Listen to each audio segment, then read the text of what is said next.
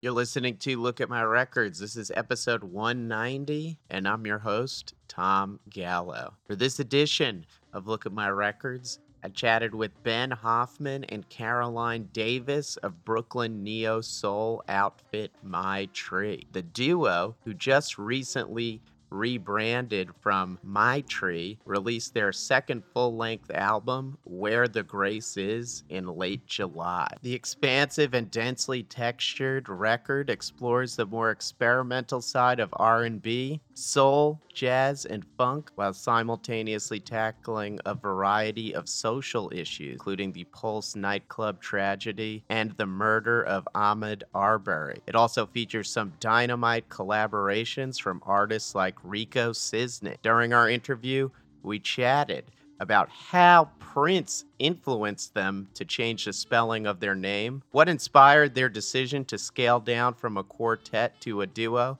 the sonic contrast between their first album, Afterglow, and Where the Grace Is, and much more.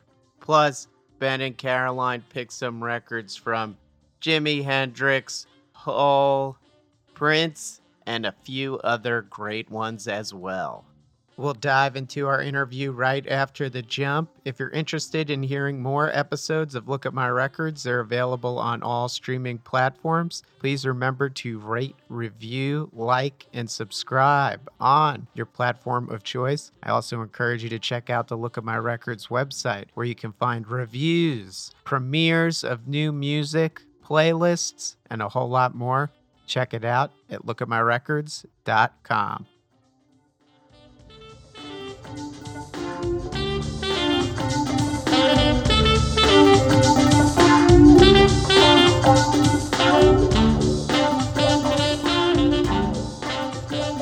All right. Hey.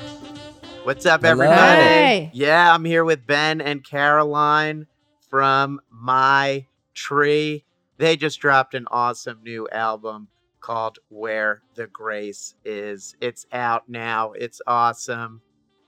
Congrats on the release, Thank Ben you. and Caroline. How are you doing? Thank you so much. We're good. We're uh, actually currently in a friend's house uh, in the city of Tivoli, which is this tiny town on the Hudson River. So Whoa, where? How far north? I've never heard of Tiddly. That's a great name for. Sounds like a joke. It doesn't sound like a real town name. Well, it's Tivoli with a with a V. It's it's actually funny enough. It reminds me. Well, in in Sweden, where my family lives and where I sort of partially grew up, um, they call amusement parks Tivoli. Nice. And so for me, when I hear that word, I'm I kind of immediately go back to my childhood and I'm like thinking about all of the roller coasters and swings propelling in through the air that I've had fun with in my life. So But yeah, it's kind of just across the river from Saugerties, like just north of Kingston on the east side of the Hudson. oh, nice. It's probably beautiful there this time of year. Yeah. Yeah, it's cool. I'm finishing up a recording and commission project that's sort of due in a couple weeks or a week now. So, yeah. Cool. So a good time to get away from the city, work on some projects. Very, very Mhm. nice. Yeah, Caroline just released a record of her own as well. There's a lot of lot of things happening releases. Um mostly Caroline, including yeah. this joint project. But no, we're super excited about our album. Um, we've been riding the high of releasing and sharing the music with people and just getting all of the feedback from friends and people who are listening. So it's a really good, positive time. Yeah, and it's such a crazy time to be an artist, musician. Crazy time to release a, a new album. I know we kind of thought the pandemic was behind us, but now things are a little unclear again. But I was reading that the two of you spent time in Wisconsin last year, uh, where Ben's from. Uh, wh- what was that like? What was this period like for the two of you uh, creatively? Was the record finished before the pandemic, or were you kind of working on finishing it up, or even starting it uh, during the events of? so the record at the start of the pandemic, the record we were actually about to go into the studio March 2020 to do the live tracking for the the record, like mostly the live drums. Uh, March 19th and 20th, I think we had booked, and we canceled that, of course, and got rescheduled to uh, August of last year. So about a, a year before the record was released. Um, but yeah, there was a lot of pre-production done on the record before that studio time. Um, and with the delay, I think more things were kind of added into the fold before beforehand. Uh, and then we recorded and then finished it after, mostly like the vocals and just finishing overdub touches and stuff. Um, but most of the pandemic, we were in Brooklyn. We got out to Wisconsin for about a week uh, to visit my family and also play a show there together in Madison. Uh, kind of the f- the only in person show I think we did last year. Yeah, we played one streaming show and did a lot of requests, filmed request. But yeah, it's been kind of a rough year for for our project, My Tree, in terms of writing and producing and uh, putting out or just really coming up with content and stuff. It hasn't been rough. I mean, it's a lot of time for that. So Yeah. And tell me about the band. It's been a project for like over a decade now. I know you were a quartet. Now you're playing as a duo, but you still manage to work with different collaborators. You managed to bring them into the fold as well. What are the dynamics of the band like these days? How do you think that's changed uh, the music that you're making? Um, yeah, so I started this band in Chicago with some friends of mine there, including some musicians who were interested in playing crossover music. So Rob Clearfield on the keys, and Matt Ulery on the bass, and Charles Rumback on drums. And I had met the MC Neek and worked with him on a couple projects prior to that. So he also, you know, worked with me on two tracks on that record. Um, And I- and and then I moved to Chicago, and Ben also sorry I moved to New York, and then Ben also moved to New York, and we sort of connected there, and we decided to start writing music together and collaborating with this project. Um, so it's been really nice to to kind of come together because we have different backgrounds in music, um, and so more, more me more of sort of the jazz improvisation side of things and Ben sort of more of like soul music and R&B and rock. And so we're trying to bring all these elements together. And um dynamically writing the music together for me is really cool cuz I get to sort of expand my horizons a bit. And I hope that would be the same for you. And and then um, we bring in David Frazier on drums. He's been sort of more of a regular member of this project for a year at least since through the pandemic and for the recording. Um, and we just started playing with Jed Lingot, who's a really incredible bass player. And our friend from Chicago, Rico Sisney, who lives in the Bay now, he's um, an MC on one of the tracks. Yeah, great Um, track. Yeah, and then my friend Charles Gorczynski, who is living in Minnesota now, he produced the track, or he did some additional production on the track of slogans. So yeah, we have a lot of friends and people we've worked with in the past working with us, but the sort of foundation of the band is us. Yeah, and we were playing with kind of a regular quartet for a while. Yeah. uh, with our last release, the the two guys who played on that record, Afterglow.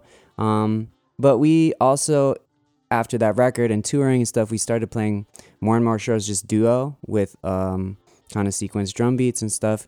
And so I think that really informed the definitely the new record because a lot of the songs could you know Yeah. kind of the foundation was built without any live drums. It's all kind of programmed drums, and then adding that live band, that live element with the drums in on top of that with uh, David coming in, and we love uh, the voice that he brings to the music. That's totally something that I noticed was a big difference between Afterglow and Where the Grace is the more of the emphasis on, I guess, uh, drum machines, drum programming, and things like that. Uh, less of an emphasis on live drums. Why'd you make that shift? What was inspiring you to kind of go in that direction? Was there any specific reason, or what what went but what was uh, the thought process behind that Yeah. Um. Well, I think part of it was playing these these shows as a duo. Um. From the last record, playing those songs, um, kind of reformatting reformatting them, rearranging them into this new format that sometimes we were kind of forced to do going on tour. What didn't always make sense to bring the full band, and I think sometimes we kind of started liking um, where the music was going um, oh, equally as much, you know, or if not more. For a second. yeah, it's been nice to play the duo shows with the with the tracks and have them triggered that way, but it's also cool to like include live drums, you know, and just move the project forward in that way. So just kind of including different layers, textures uh, into the mix, into the fold to make our music expand in a certain way texturally. So. Yeah. The other thing I was going to add is sometimes with the full band, the live, all instrumentation, um, it just sometimes you had to have a certain dynamic level of like kind of rock band volume. Certain clubs are kind of set up for that way, and I think um, with the more electronic kind of controlled sound, uh, we're able to kind of harness that a little bit and sing more sensitive songs without having to compete with like cymbal too many cymbal washes and stuff. Liking that sonic quality, that kind of warmer quality. Um, of the electronic stuff. It definitely has a warm feel to it, the record, no doubt about it. But I wanted to go back to something you mentioned a little earlier, Ben.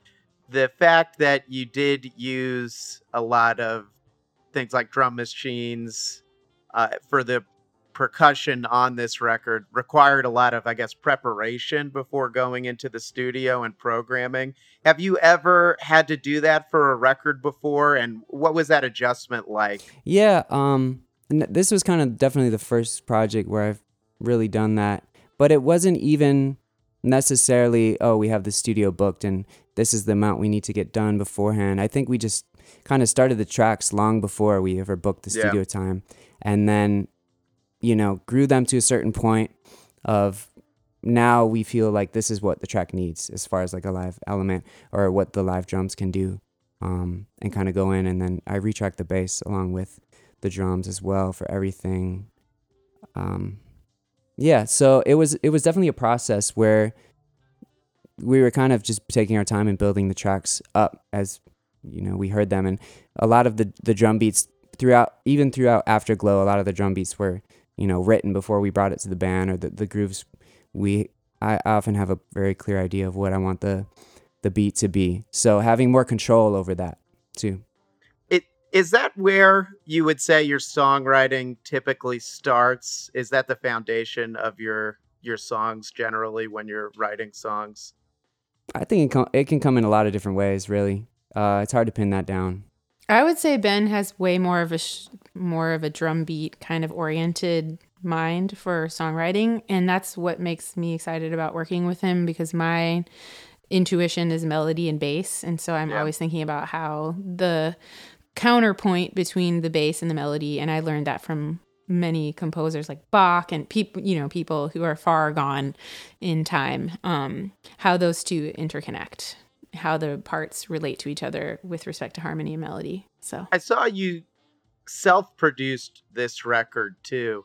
Were you more involved with I guess kind of the production aspects of this record as compared to Afterglow or was it a similar process for the two of you in the studio? Yeah, it was a similar process for us for both. Um, I think we had more of a specific idea about how the stuff each track would be recorded this time since we had the drum tracks to work with this time. And last time it was also we had a couple days this time and the last time we had one day.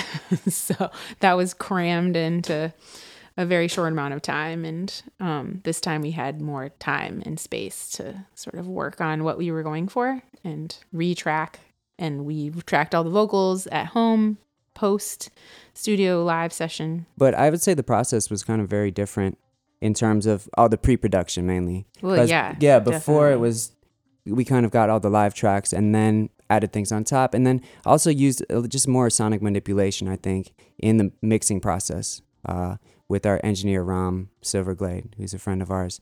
Uh, so kind of working with him together and kind of exploring things and just kind of sometimes going too far and then taking it back. Whereas this time, yeah, I think we we're more deliberate tracking things the way in kind of you know how they want how did we want them to sound sonically, the effects and stuff. That's really cool. Tell me a little bit about, I guess, what you were able to do with, I guess, manipulating things sonically from behind the board or whatever. Yeah, not so much this record. I On would the say. last record, Yeah, I last feel like record, there was yeah. more more of that po- in post production Yeah. this time. And I, you know, I think there was a good amount of post production on this one as well, but we had to, you know, we did a lot of layered tracking for the vocals with background vocals and sort of doubling vocals. And then Ben did so much work in terms of layering synthesizers on this record, pre recording and post recording. Um, so yeah, I would say, and then so for our previous record, Afterglow, is more of like, what plugin can we add to this Yeah. piece of the band to make the cymbals sound more inviting in this situation? And this time we didn't have to do as much of that. And we had a really, I mean, both of those engineers, Rom Silverglade, who we worked with last time, and Jake Aron, who we worked with this time, are incredible and have worked on so many records. Um, so we didn't have to tell them much. They have good intuition for what the music should sound like. That's always a plus. Good intuition. Mm-hmm. So, the lyrical focus on this record is really honed in on social issues. Definitely different than Afterglow, I would say. What inspired that? It seems like when I was really thinking about it, since the release of uh, your first record, Afterglow, you know, so many things have changed significantly in the world, and it seemed to have really made a big impact on your art. Yeah. Well, the first record, the first song really written for this record, besides Afterglow, the opener track, I'd say that's the oldest one. Um, but Orlando, Caroline wrote after the Pulse nightclub shooting. Um, and I don't Yeah. think we like consci- we I don't think we from that time consciously set out to like make a social or political commentary record or anything, but um, we we had a few more songs and then we kind of started noticing some of those themes of that were kind of kept popping up and maybe in more disguised ways than others, you know. And for me, because I work primarily in the instrumental realm for my other, the other side of my musical being, um, writing songs with lyrics, I've, you know, the idea of commenting on what's going on socially and politically and class wise and everything is just so important to me. It's like number one, because just identifying privilege, where does it lie, and where other people have to deal with certain elements of life um, that they don't have privilege for. And so for me, it's a priority. Orlando, which I wrote that piece specifically about being involved and being close with the LGBTQ plus community. When I was growing up in Atlanta, my mom was very close with a lot of people in that community as she was working in the theater industry. And two people who were like very near and dear to my heart, um, they, you know, they were a big part of my life and explained to me how to listen to music and how to love and all these different components of life. And so when I heard about that massacre when it was happening um, in 2016, I sat down and wrote all of the elements of that piece. And so to me, it was really speaking to how can I be a part of healing through sound, energy, movement, um, support, uh, lifting people up through platform. So I feel like music and art can be a strong and powerful way to help people, whether that's donating your proceeds to the cause or bringing awareness to a cause via lyrics or art or sound and dance. So, Yeah, and you don't get that opportunity as much writing just instrumental music. So kind of have a lot to say there, right? Yeah, it it seems like it's something that's very important to you uh, personally as well. Why do you think it is so important for you to incorporate this into your art too? Because a lot of people get involved with social causes, but it's definitely something that's directly impacted your work, and that is definitely flows through your work in a very beautiful, beautiful way. personally, I feel that in my life there have been elements that held me back or that kept me from being seen. And I really identify strongly with people who don't feel seen. So Yeah. that can be people who are marginalized because of where they have to live, or people who are ignored because of the color of their skin, or people who don't have money, or people who are disabled. Um, any kind of element that puts people into a group where they don't feel seen. And so for me, um, being someone who grew up in a poor neighborhood, being someone who grew up with not a lot of educational resources, um, I feel that very strongly, and I want to comment Yeah. and share with the world about those experiences. Awesome. Very, very, very powerful. Um, yeah, I mean, let's see. I'm trying to think of the songs that I wrote on the record with the lyrics. I think it's a little bit more disguised, maybe on tracks like Country Glory. Yeah. Tell me about country because I, I I wanted to ask about Country Glory specifically because it it you know focuses on some of those themes, but in in more of a general sense. It's not as specific. Tell us a little bit about that. Yeah, I guess I, you know, just like the opening line, I, I have this vision of kind of, you know, a country aspect to it. Some kind of barn or something with a big American flag almost. And the, the opening line, I've got a story, it is 10 feet tall. Uh, you know, talking about like a tall tale, so to speak. Um, the country glory beats under y'all. It's like maybe it's kind of an illusion, uh, this pride that we have in our country. Um, but that song's really kind of commenting on gender, um, kind of like the duality gender roles that were really coming t- to the forefront. I think with like the kind of Donald Trump versus Hillary Clinton. That's kind of kind of what I was thinking of a little bit, um, and just the whole Me Too movement and just these two sides and um, this the backlash and all of this stuff uh, that was going on. I guess you know, at the beginning of 45 presidency. Um, yeah, and I feel like you kind of get a sense of that more when you start singing in that song. When there's the lyric, "Yeah, girl, you got a lot to give," you know. yeah. There's that kind of to me comes becomes more of a reality during that section of the song. But yeah, I think it's a little more ambiguous. It's almost like maybe some ton- more tongue in cheek kind of stuff there um, in what it's trying to say. Because you could take that either way. You could take it as, um, you know, kind of empowering and working together in this belief of equality.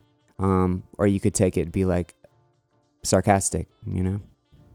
And I think it's a little bit of both. Totally. Great track. Really enjoyed that one. Tell me about Run and Rag On, one of my favorite songs on the record. Uh, features uh, Rico Sisney. How'd that come together? How'd the collaboration come about? And his, you know, his verses are the focal point lyrically of the song. So how were you able to kind of put everything together there? Because you know his commentary fits in perfectly with the record. Run and Rag Regan. Um, that track really kind of came to me really through the the beat. Uh, we were talking about earlier. The beat kind of informing. Just that cadence, that chorus. Uh, I wrote that a long time ago. Um, probably back in 2014 or 20 no 2015. Uh, in the middle of um a state park in Colorado, doing some hiking, and it just kind of came to me. Um, and I wrote it down. I remembered it, and uh, was looking to expound on it for a long time. And uh, we're lucky to have gotten Rico to, who's a longtime friend from Chicago, uh, to, you know, I had written some stuff, some verse material, and he was like, uh, I don't know, I think we can maybe do a little bit, you know, let me see what I can do. So we we talked about it a lot and just where we were coming from with the song, and he said he had, you know, he had a lot personally about So he had like that perspective of what you were feeling with the track as well before he put his yeah made his input. and Yeah. I sent him like something that I wrote just to kind of you know to riff on, um, and so he came up with the verses and the whole spoken word outro that was all him, um, and it was really beautiful, beautifully done. It's not easy. Can't find a lot of MCs who are gonna be able to to flow in that meter, um, which is like a nine plus nine plus nine plus ten. It's pretty. it's pretty, It's pretty odd. nice. I don't know anything about that, but I love hearing about that stuff. Mathy. So that's a tough track to flow to. Yeah. There you go. Yeah. Mhm. Nice. Um, but yeah, and it, I, I like that one because there's not really like that much going on. At least the first half of the song, it's really just the drums and the vocals, right? And we have these sound effects. It's kind of it was kind of freeing a little bit to do a song like that because usually I'm so caught up in the chords, like what's the harmony gonna be? Got to do something cool, but I kind of let that go, and it's just kind of focus on the, the core elements. You don't need the bass or the chords. Was that hard for you then to let to let go like that? A little Or- bit. I mean, I was able to get do it late in the second half of the song, right? more Even more with with that. that. But it was just a different process to kind of focus more on the sounds and less on the notes and the textures. You know, we had some fun exploring some like synth textures together for that one. You mentioned earlier uh, Afterglow, first track on the record. You originally wrote it as an intro intro part to your song Clouds, which is a track on your first record, Afterglow. Uh, why'd you scrap that from that song originally, and what made you think, oh, this would fit well to start this record off? Just what's the background behind how you kind of revived that and put it on this record.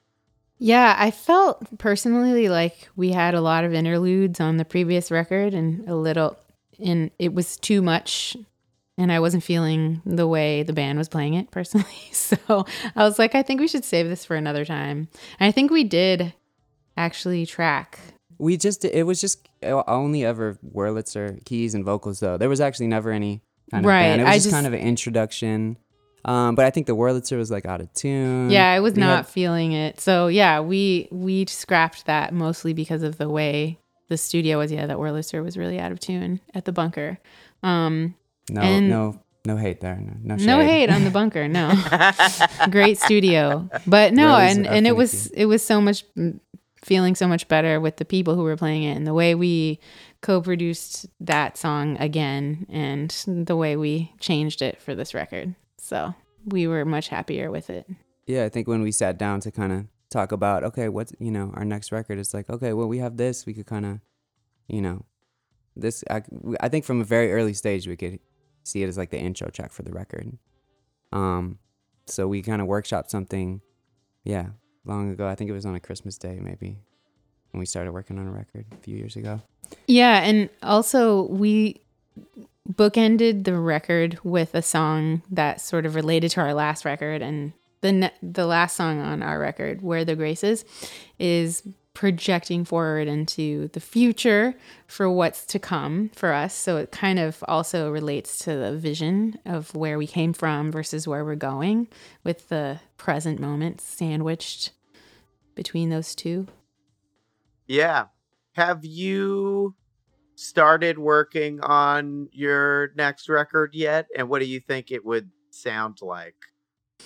coming soon. I mean we we have some ideas uh, song ideas and probably not for a few more years in terms of like production and getting everything recorded and raising funds and all those things. But yeah, but yeah there's a lot of songwriting to to finish. There are a lot of seeds that are out there in our minds and written down But we might also kind of just maybe take it as smaller chunks, maybe do focus on single songs. And it is pretty exhausting making a whole record, and, and we love it, and it is an, an album, a true album to us. But, um, you know, it's, and it's the, like you said, it's a crazy time kind of to release music. The market's so saturated right now. It's, it's hard to push a whole album through uh, for people to sit down and kind of digest that. Um, as far as for how it would sound, I think, um, yeah, I think we're gonna maybe try to strip things back a little bit and Oh, and wow. go a little. We're feeling maybe more simplistic with the arrangement. I, I think sonically it's gonna have a lot of the same things, but maybe not as dense and um, kind of yeah, kind of a little bit more stripped down. I, I would say. There is something very cool about, and this is something you mentioned a little earlier in your answer. You know, I know album is a big undertaking, but this record, you know, taken as a whole, you know, flows really well. It to me, it seems like one piece of art. The songs are meant to be listened to in the order that you put them in, especially with all the different textures on these di- tracks and the overall messaging that comes through through each song. Was that something you're conscious of too when you're putting a record together how it's going to flow from cover to cover because I know people are big into releasing singles, shorter collections of songs, but there is something about this record for sure that is really cool in the way it's sequenced and, and flows. Mm-hmm. Yeah, I think we definitely had some ideas and other songs that didn't make it onto this record.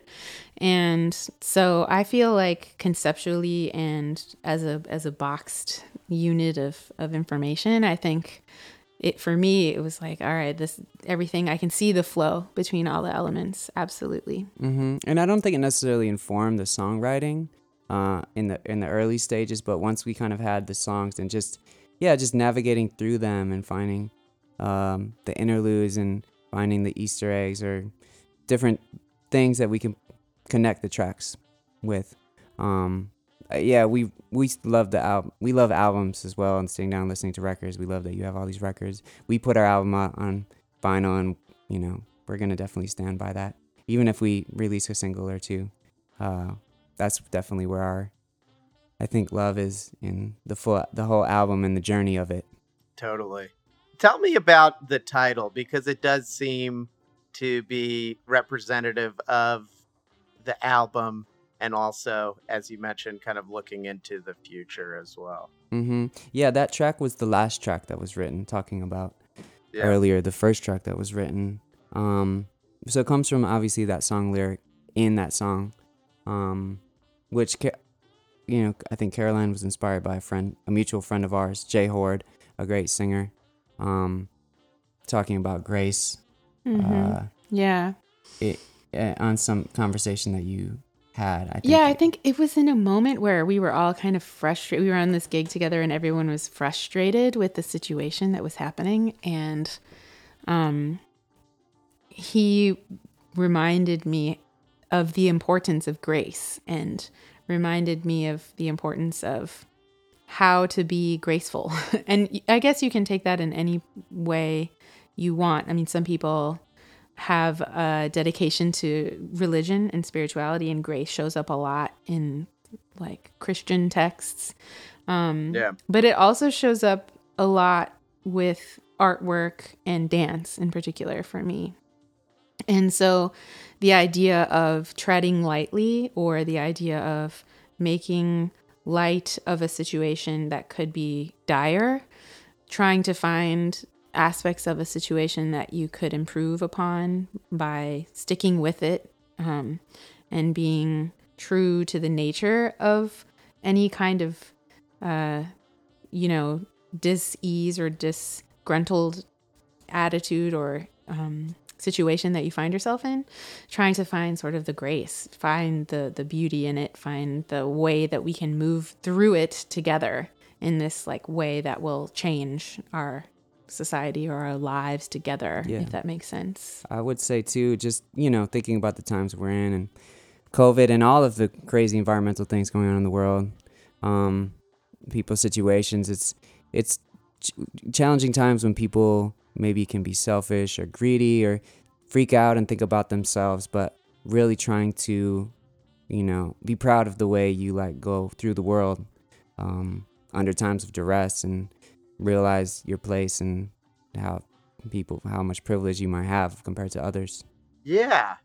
Tell me about Light Shine because you kind of touched on environmental concerns, and that is a song that dissects some of those issues. yeah i mean the basic premise of that song is to whatever you're dealing with something that is unseen something that's been forgotten something that's sort of been thrown away um, finding the joy and beauty in that um, so in the music video that we shot we find all these locations that are kind of behind you know fences and are no trespassing areas buildings that have been useful in the past and that are sort of closed to the public now and you aren't allowed to go in they're forbidden. So try to find the joy and the way in which those areas those objects can be useful to us instead of throwing them away um, and that just directly relates to sort of like reusing recycling Yeah. um, you know, turning off lights, turning turning off other things that you don't use that are plugged in. Just trying to do our best in in the world as much as we can, you know, without it being heavy, without it being too heavy. Yeah, and like fi- finding a way to harness harness the power of you know the sun or what what gives us energy. You know, um, it's I, it's not a easy to answer question. Uh, you know, where does the energy come from to power the world? Um, but I guess just trying to have a conversation about it. And I think we definitely had our former president in mind when we were writing that one, kind of talking to him a little bit. Oh yeah, he's a total. s- He's a scumbag. Yep. Don't like him. What's uh What's uh, Hmm. next for the band? Do you have any shows coming up, or what's on the agenda? We have We're, yeah, we're trying to push some local shows because it's been such a challenge to get books to get dates out of town in the book. So we're kind of waiting for things to sort of calm down with this Delta variant or these other variants that are out there and um, be smart about booking forward into the future instead of trying to force something to happen quickly and last minute at the moment.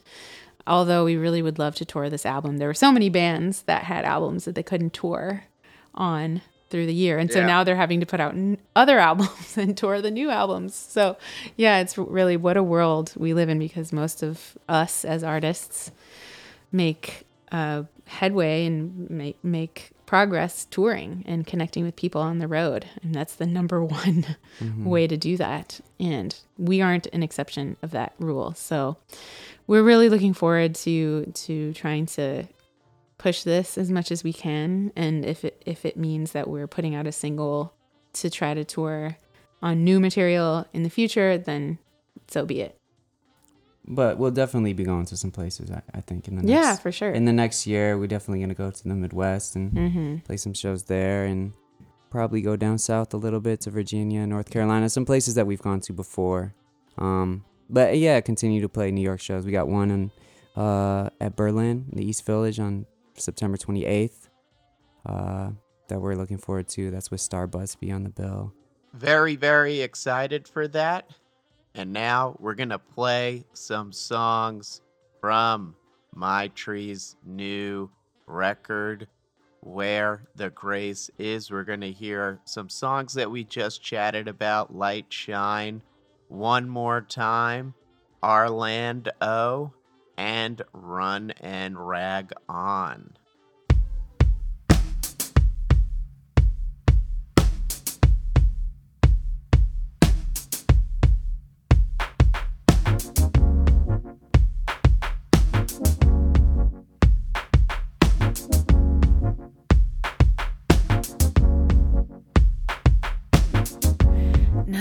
Say to you show me what you want me to. Do about the energy cause it's right in front of me. Brightly shining in the sky forgotten to a passerby.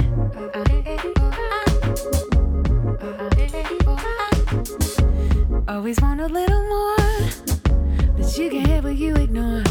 Let the light shine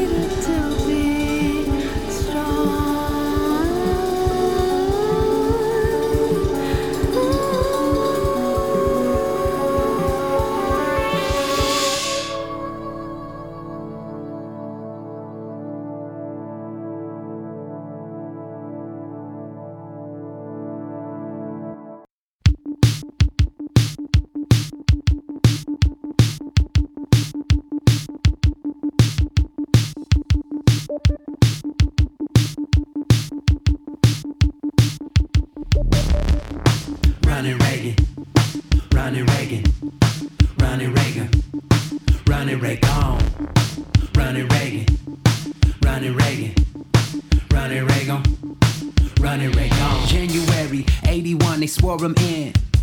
Lowest voter turnout in years helped him win. Big promise, government shrinking size. Deregulate, lower taxes, privatize. That policy was born in the USA. Milton Friedman delivered it to Pinochet. 160 convictions for 40's friends. Nothing sticks to Teflon, not even evidence. Yeah, yeah, yeah. Ronald Reagan, Ronald Reagan, Ronald Reagan, Ronald Reagan, uh. Ronald Reagan, Ronald Reagan, Ronald Reagan, Ronald Reagan. Uh. Who put they autograph on the Moffat ad? Second Amendment advocate except for blacks. What actor became a president with who was help? And corporate welfare queens with too much wealth. I'm waiting by the faucet for it to trickle down. Four decades later, but any minute now. Than a billion dollars to the war on drugs. Black and brown people knew that was a war on us. Yeah, yeah, yeah. Ronald Reagan,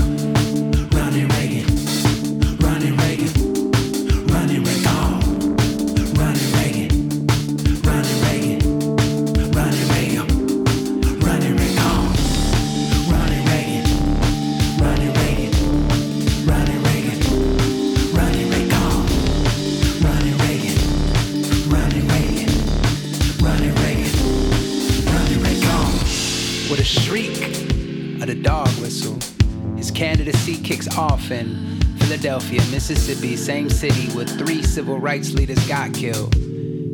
Talking about states' rights. Wink, wink. Echoing Wallace. So hawkish, she launched domestic wars with full arsenals, put targets on the backs of blacks, gays, leftists, progressives. We fought them, no. And like Confederate flags, after the fact, it became way more popular. Now in the name of MAGA slogans, cages, children growing. It was AIDS, but now it's COVID. The vulnerable ignored again, trying to build a wall at the border here. Somebody tell them, tear it down like Gorbachev. Dying for a day that might not come. Like act of ashes on White House lawn. When we bleed next time, it won't be for biting our tongue. We who believe in freedom cannot rest with the fight not done. Yeah, we who believe in freedom cannot rest. The fight not done. Never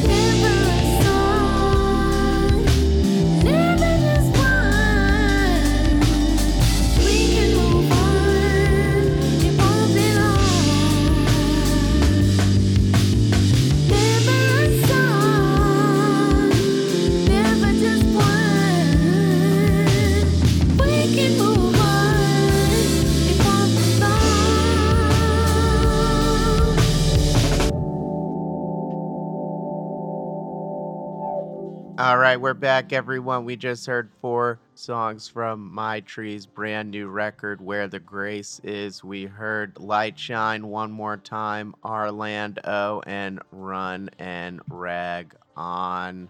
You can get the album on vinyl via wearemytree.bandcamp.com. So now, Ben and Caroline of My Tree picked some records and we're going to talk about them. Starting off with The Magic Number by De La Soul off of Three Feet High and Rising. Congratulations to them. They finally sorted out all the issues with their master recordings, and I think all their music will be on streaming soon. So I'm glad they were able to figure that out. Mm-hmm. Yeah, was it related to? I was wondering about that. I saw they weren't on Spotify. Was it like samples that weren't cleared, basically, or? I I think they just had a dispute with Tommy Boy where they felt they weren't being compensated uh, enough to like get it on streaming or whatever, something along those lines is kind of like a a battle between them and the label Mm. for equitable compensation and stuff like Well, that. that's good. know? We need those big, those higher profile We- artists to do that totally. to you know stick up for the musicians. 'Cause Yeah. it's- yeah, it's rough out there. I know streaming is bullshit. I wish it wasn't such a necessity. Mhm. Yeah, but yeah, this record, this record, uh, I was revisiting it because I saw this one and De La Soul's Dead. You, you have in your collection, so it's kind of br- bringing great bringing ones, yeah. bringing me back to kind of revisit. It's been a little bit, um, but yeah, I I think I picked this one. It's a really that era of hip hop with the native tongues and Tribe Called Quest and Jungle Brothers that would really uh, resounded with me a lot. Um, and even including like later on, kind of Diggable Planets, uh, talking about New York hip hop. Um, but also De La Soul, they were just su- such like goofballs and so weird. And that first record, all the skits, they're just kind of joking around a lot of the time. But it's it's also also quite against the grain, you know. And like this, you know, they were named the hippies, and I think Arsenio Hall, you know, they were on his show and he dissed them. They put that in their song, and they were always kind of the the weird oddballs. I mean, that whole crew was, but they were, I think, especially kind of just so goofy and doing weird stuff. Uh, resonate with that, you know, coming from this project where it's not always going with the grain, you know, the music that we're making. Yeah, totally. They were totally against the grain, and it's inspirational to see how confident they were to just be themselves Mhm. when it seemed like trends in hip hop were going in a completely different direction around that point in time. Yeah, and just I love all the samples they use. Like that track in particular, I think at the end there's just so many random samples. I love that era of just it's just like a sound collage, you know, um, that you put together thinking about it like that. Uh, and I yeah, I was I was debating am- among a few tracks on those two records, but uh, I, that that one's kind of the opening uh, of their first record, so kind of sets the tone a Pleasure little bit. preaching starts in the heart. Something that stimulates the music in a measure. Measure in the music, racing three parts. Casually see, but don't do like the soul. Cause seeing and doing are actions for monkeys. Doing hip hop, hustle, no rock and roll. Unless your name's Brewster, cause Brewster's a punk. Parents let go, cause it's magic in the air. Criticizing rap shows you're out of order. Stop looking, listen to the phrase and Fred Astaire. And don't get offended while Mace Dosey does your daughter. A dry camera roll. All right, next. Marrow by St. Vincent off of Actor. I love this record so much. It's my I think it's my favorite one of Annie Clark's records personally and um I know it's super I know a lot of people feel like it's subdued, but to me Yeah. I just the I, I really identify with the writing, I guess. Um yeah, and I was just reading that during this record I guess uh, so many things went wrong when they were recording it, and so she had to call like another producer, and they re- basically they had to re-record everything again, um, with the exception of some some things. But I just also love that there's strings and there's horns on this record in general, and that she's kind of stretching her compositional voice, like on I think what is maybe her second album or something, or her first album? I think second, yeah. second album? Yeah. And i love the sound of her voice. I love that she has the ability to just be very lucid in the tone of her voice and held back but then she really pushes. And i consider for me as a singer i really would i honor and i really practice trying to do both even though that's really just so tricky um but yeah, I, I love I love Marrow. I love how you know muscle connects to the bone, and the lyrics and how they're related to the body. I'm also really interested in science. Yeah, science. really, really is cool. Yeah. yeah, I'm super interested in science. And then, um, I love when sort of the beat drops with the horns and super funky to me. Uh, the arranging and the production is solid. You know, it's a solid song to me. It makes me dance. It makes me feel good. Going back to where the grace is because you mentioned it, and now I kind of like realized it in listening to both that and Afterglow. I know you, you're a saxophone player, right? Yes. Too, Caroline. Mhm. I feel like there were less less horns on this record compared to Afterglow. What what was uh why do you think that happened? Personally, I was for this record trying to hone in on something that I wanted to to shed and to really get deep into, which is singing in this sort of way that I want to pr- Yeah. to present myself a, as a singer in this way and really focusing on that technique and that function of me. And it does sort of help me to focus when I'm just dealing with one thing at a time and to to have the horns there as another element will be something that we continue to return to because I love Yeah. flutes and the saxophone and maybe a tiny little bit of clarinet but I actually don't like the clarinet but I'm happy to play it on a record it's fine If you if you have to. Yeah. That's the vision for the, You'll next the next but record. yeah but Yeah. anyway you know like i i love those instruments and we'll continue to return to it for sure but i just wanted to just focus on something. You know i wanted to focus on one thing and just make it that only and be simple about it. So that was the vision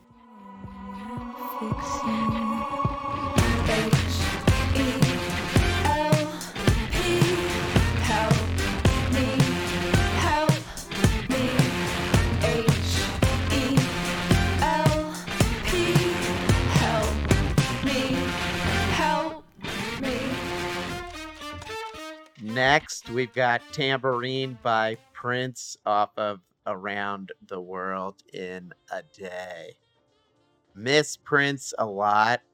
Been listening to him a lot recently, too. So, especially this record, because right now I'm just like really obsessed with Raspberry Beret for some reason. So I keep listening to that song on Mhm. repeat. This is also a great song, too. Ooh, that's it's a right after Raspberry Beret. So yeah. yeah it's a Yeah, bi- it's we- a beautiful track We knew we had to pick Yeah. a Prince song. Well, we saw a few in your collection, but um, But yeah, we knew we had to pick a tr- Prince song because it was part of the influence of us changing the spelling of our name, March to M Y yeah, oh, T th- R I wanted to E. ask you that too. Perfect. Yeah, and he he has this unreleased song, yeah, this is my tree. My Tree. My And Tree. so for a long time, Ah. yeah, for a long time our music had been sort of getting confused with other artists of of the sort of Sanskrit Buddhist nature. I mean, it's Yeah. a Sanskrit term. And for a lo- for many reasons, Buddhist uh, practitioners like to use that word in their writings because it has to do with this sort of way of loving other people by way of completely loving yourself, sort of the interaction between those elements. It's a complex phenomenon, but a lot of Buddhist practish- practitioners use that word in their writings. And so um, the other spelling is M A I T R I. A lot of people would pronounce that Maitri, and then our music Yeah. was getting confused, and then there were some other bands with that same name. So then we just decided let's rebrand, call ourselves M Y T R E E, Maitri, um, and we'll still have the same element of love in our hearts. Mhm. Yeah, and also um, Prince is one of the people who's a, who's a big inspiration to me as a multi instrumentalist and like drum programming. Um, him like uh, Sly Stone is kind of another one. Early drum machine kind of adopters that really became part of some of their sounds, you know. And um, The Linn we, we used the Linn drum actually borrowed a friend's and used it on Running Reagan and some of the other tracks on Where Shout the out to Grace Spencer Murphy. Mm-hmm. That's right. Thank you for letting us borrow your Linn drum. Yeah, and um, yeah, this track, this album, uh, I have in my collection as well. So uh, I love it. Uh, it's kind of to me psychedelic, almost his like Sergeant Pepper in a way, uh, with Yeah, all Good the comparison. orchestral elements, psychedelic elements, and just revisiting this one and this track coming on. And it's, it gets weird in the middle. It gets crazy with the the vocal harmonies, and it's just odd and funky. And Prince is such a wide catalog of so many awesome songs, and obviously there's the hits that everyone knows, but I feel like there's it's so deep with awesome songs and a lot of times under other people's names, doing production on Sheila E. Records or, you know, Morris Day Records, and um, so many gems. And so it's, I like the album cuts, like this one.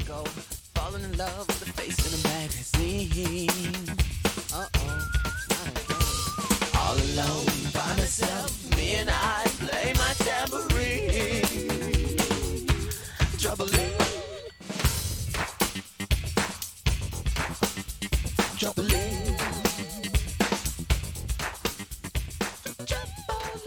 Next, something completely different, but also pretty awesome. Miss World by Hole off of Live Through This.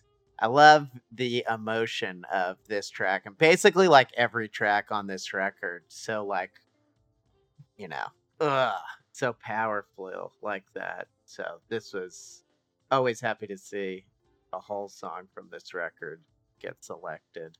Yeah, I I chose this one.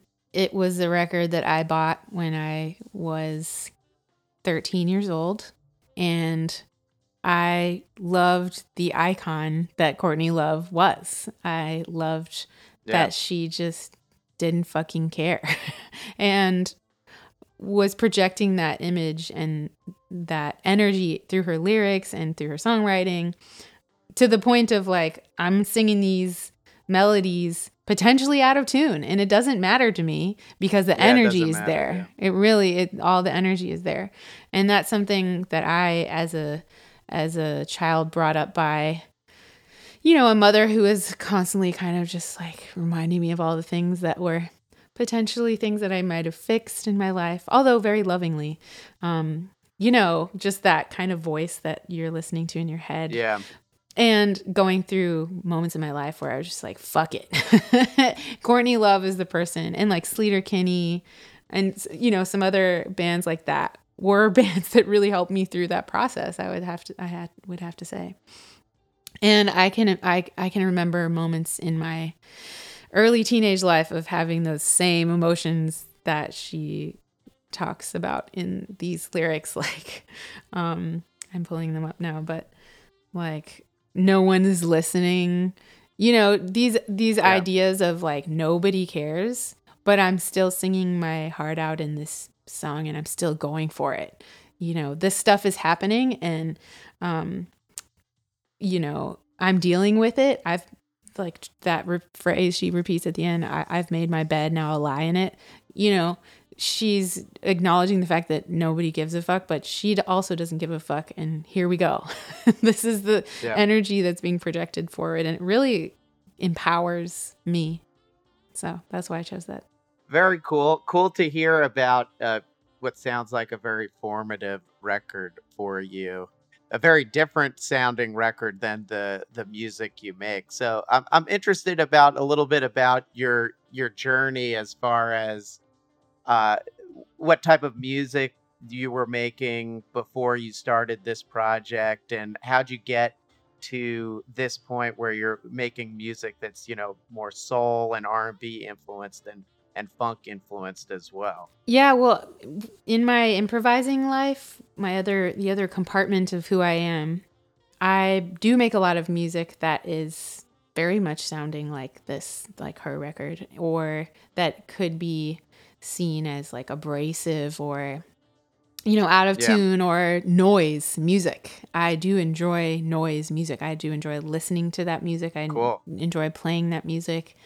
Um, and I mostly do that on saxophone, although I have done a few shows and we sometimes get into that with with my tree when we're playing with David where we'll just s- finish a song but then we'll keep improvising and then it's all of a sudden like noise and you can Kind of like um, hear that in one of the tracks of the album one of the interlude tracks well, like tell me about it. The intro The for that intro. track, yeah kind of just it gives a little tiny glimpse into the world of where we would be in that situation. But I do love noise music and um, I love making that music. And I've always loved the energy of playing wrong notes or laying into something that's noisy for a while.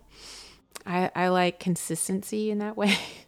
so, yeah, I mean, I've always made that kind of music for my whole life. And hopefully it'll shine through a little more in my tree in future releases. But it does come through a lot in Afterglow, I would say, our previous record. Yeah.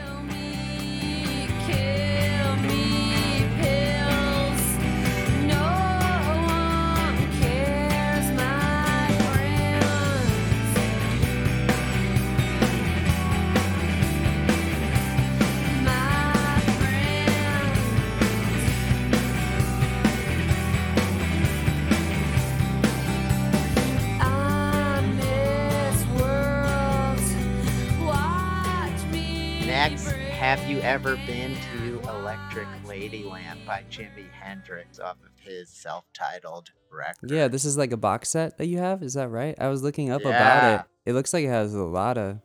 it- How many records is it? Looks like there's a lot of tracks on there. It's a bunch. It's like a I think a box set like collection of everything up until a certain point. Mhm. I think That's pretty awesome.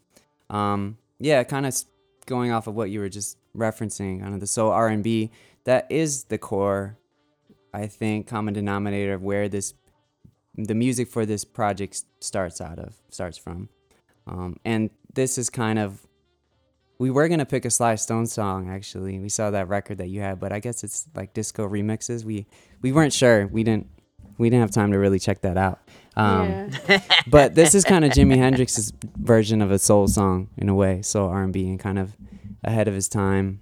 Um, and like I love also, there's a D'Angelo recording of this tune. Tune, I think a live recording of maybe a Bonnaroo, Super Jam. Um, and it, to me, it kind of is forward thinking in that way. It is like a something that D'Angelo would record. I feel like, um, and I love I have a lot of love for that record, Electric Ladyland, that it com- comes from originally. Remember listening to that on my Discman, uh, it's anti-skip protect- protection. On my, That's on, a- yeah. on that's- my, on my skateboard doing my paper route when I was a kid, and That's just, what I listened to the whole record on my Discman, my anti-skip Discman. That had the repeat. Remember how the how it had the repeat where we go back and play the whole. Oh record yeah, I remember that. Yeah. I remember that. Good stuff. so good. But I was also going to say that uh, part of my influence for R&B and soul music came from when I grew up partially in Atlanta, Georgia. And Yeah. uh, I lived in this neighborhood that was very much inner city, um, Brookhaven area that is now like mul- multi-million dollar homes. But when I was living there, it was not that way. and uh, a lot of my friends were black and Latino, and they taught me about what good music was. my best friends were like, you know, why are you listening? My mom really loved like Bon Jovi and like um, the Eagles and people like that, and they're like, "Let me sh- let me take you over here and show you some other music." Not that that's bad music, but this music is better.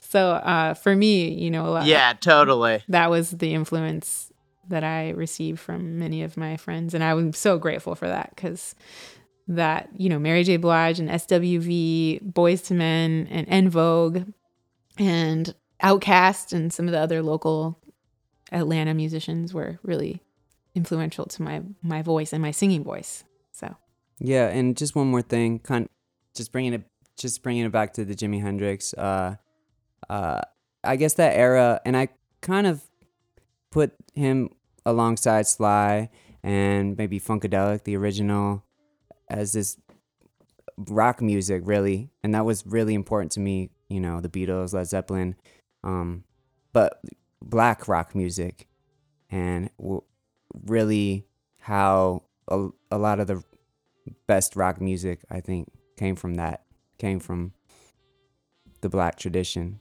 black American music, uh, and I feel like it's often overlooked um, the contributions there in kind of the rock canon. It's become you know Bon Jovi and whatever where it where it led to. Bon Jovi. Shot through the bon Jovi. I think my mom was such a big fan of, of that guy and and you know so many other like hot you know men in the 80s with like the long hair He was Don attractive. Henley. He's definitely a good look. He was a very good looking guy, Bon Jovi. Ah. Probably still is. I haven't gotten a good look at him recently, but yeah oh my So it's time we take a ride. You can cast all your hang-ups over the sunshine while we fly right over the love-filled sea. Look up ahead, I see the love land. Soon you will understand. All right, and last but not least, Revolution 9 by the Beatles off of the White Album. I just want to say for me, this track sonically, and this is one of my reasons for choosing it, and I know you have yours, but sonically, it's just like everything in its right place, to quote Radiohead. And to just thinking about where things are sonically and where they're coming from, that track is, I've learned so much, and I still learn more when I go back and listen to it um, about sonic space from an engineering perspective. Not that I'm an engineer, but this was a big part of our record making process for this time around to work with someone like Jake Aron, who's very well versed in putting things in the right place and making things really come through in the right way. And it's not just about the location and the panning, but it's also about um, the frequency spectrum of where things are in the space. And so that's how it sort of relates to our music and my passion for for mixing in the right way and always constantly coming back to the drawing board. This track is amazing for that. This Yeah. track is awesome. it's funny as someone that was obviously, you know, as most probably people of our generation, exposed to the Beatles at a young age through like our parents, listen to the White Album and be like, this song is so weird. I don't get it. And then as you get older, realizing, oh yeah, this is sick. hmm yeah. Yeah, That's my take we were on just song. we were just listening to Sergeant Pepper in the car the other day, and that snippet at the end. Or I feel like the Beatles put a lot of like little seconds of what you know what is in Revolution Number Nine, a lot of other places and in those records, but they were they were just kind of for a moment. I think like let's kind of put it all in just one long thing, and here you have yeah, take this little yeah. thing that we've like you've heard here and there and you're like what's that weird thing and then just put it all together and just a crazy Let's just do it for like nine minutes. Yes, cool. exactly. It's so Yeah. perfect. and Um, I just also love how open they're being with that in that Yeah. respect. Like they're just, okay, we're to go all the way in on this. Here we go. Let's go into the playland. but the beatles definitely both for both of us very influential band for a lot of us you know and i, I think we really appreciate the the multiple songwriting forces and just songs coming from totally different places uh, the albums being very diverse in the songwriting i think that's something that relates to our music um, too they were like kind of the kings of that you know Yeah. uh, and the White Album is kind of like the epitome of the Beatles doing that, where the, the songs are stylistically kind of all over the place, but it all comes together and it all works. And it's so raw and beautiful. And there's so many, it's hard to pick Beatles songs, but this was kind of a, we thought maybe a cool one to end with. Um, yeah. And just like the more exper- experimental Yeah, side. that's true with how goofy they kind of they're like being so goofy in one moment and then all of a sudden they're just in this land of seriousness talking about this relationship that ended or like you know, Dear Prudence it's just such a serious song for me, you know. Um, and then the next whatever a couple songs later is super goofy. It's Wild Honey Pie. Yeah, Yeah, like Bungalow like- Bill. Yeah, this record, and now I'm really like thinking hard about it. I'm like, oh yeah, like Bungalow Bill. Yeah. Like it's thrown in there. The, the Piggy song, Yeah. too. Mhm. yeah. You know? And then something like Dear Prudence, which is such a, you know, totally different Yeah. song. Yeah, and I feel like that honoring that or just valuing that in the music of today is we kind of lost that a bit. Not everyone, um, but in terms of our music, I I really appreciate when bands have variety in their own music. So you're not just listening to every track and like this kind of just sounds like the last track, um, which is a way to do it also. But I think we are not that kind of music, and the Beatles really really show that strongly on that record. Mm-hmm. It's an often covered artist by us when we do covers. We like to rearrange Oh, nice. rearrange Beatles songs. Mm-hmm. That's cool. Yeah. Yeah. What what Beatles songs have you covered? There's Lady Uh, Madonna. yeah, there's a video of us Good doing that one. one duo on, up Mhm. on YouTube. You can find. Um, oh, I'm gonna watch that right after this. Yeah, we've also kind of done We Can Work It Out, kind of via Stevie Wonder's version of it. Kind of done an arrangement of that. Um, what else have we played? I'm having a hard Mm. time thinking now. Oh, we did uh Blackbird. That was on Blackbird, yeah. Instagram for our uh and Fool in the Hill. We did Yeah. those for Bull on the Hill, underrated Beatles song. I Such like a good that. song. that one's Ben- on, that one's on our IGTV. Ben did a very Those two. incredible, creative reworking of that song. Those are on, that's on our Instagram page if anyone wants to check that out. I'm definitely intrigued because I really like the version of Fool on the Hill that's on the Beatles anthology too. It's like a Mm. not a super early take, but it's a I guess a take that obviously wasn't the take that's on uh Magical Mystery Tour. Mm. But it sounds really cool and I like how it sounds. So I'm interested in hearing your interpretation as well.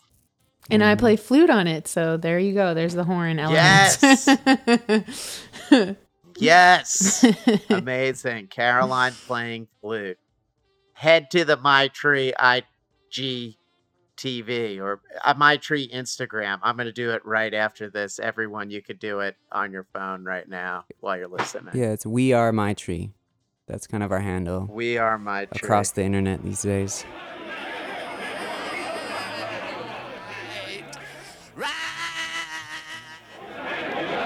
Nine,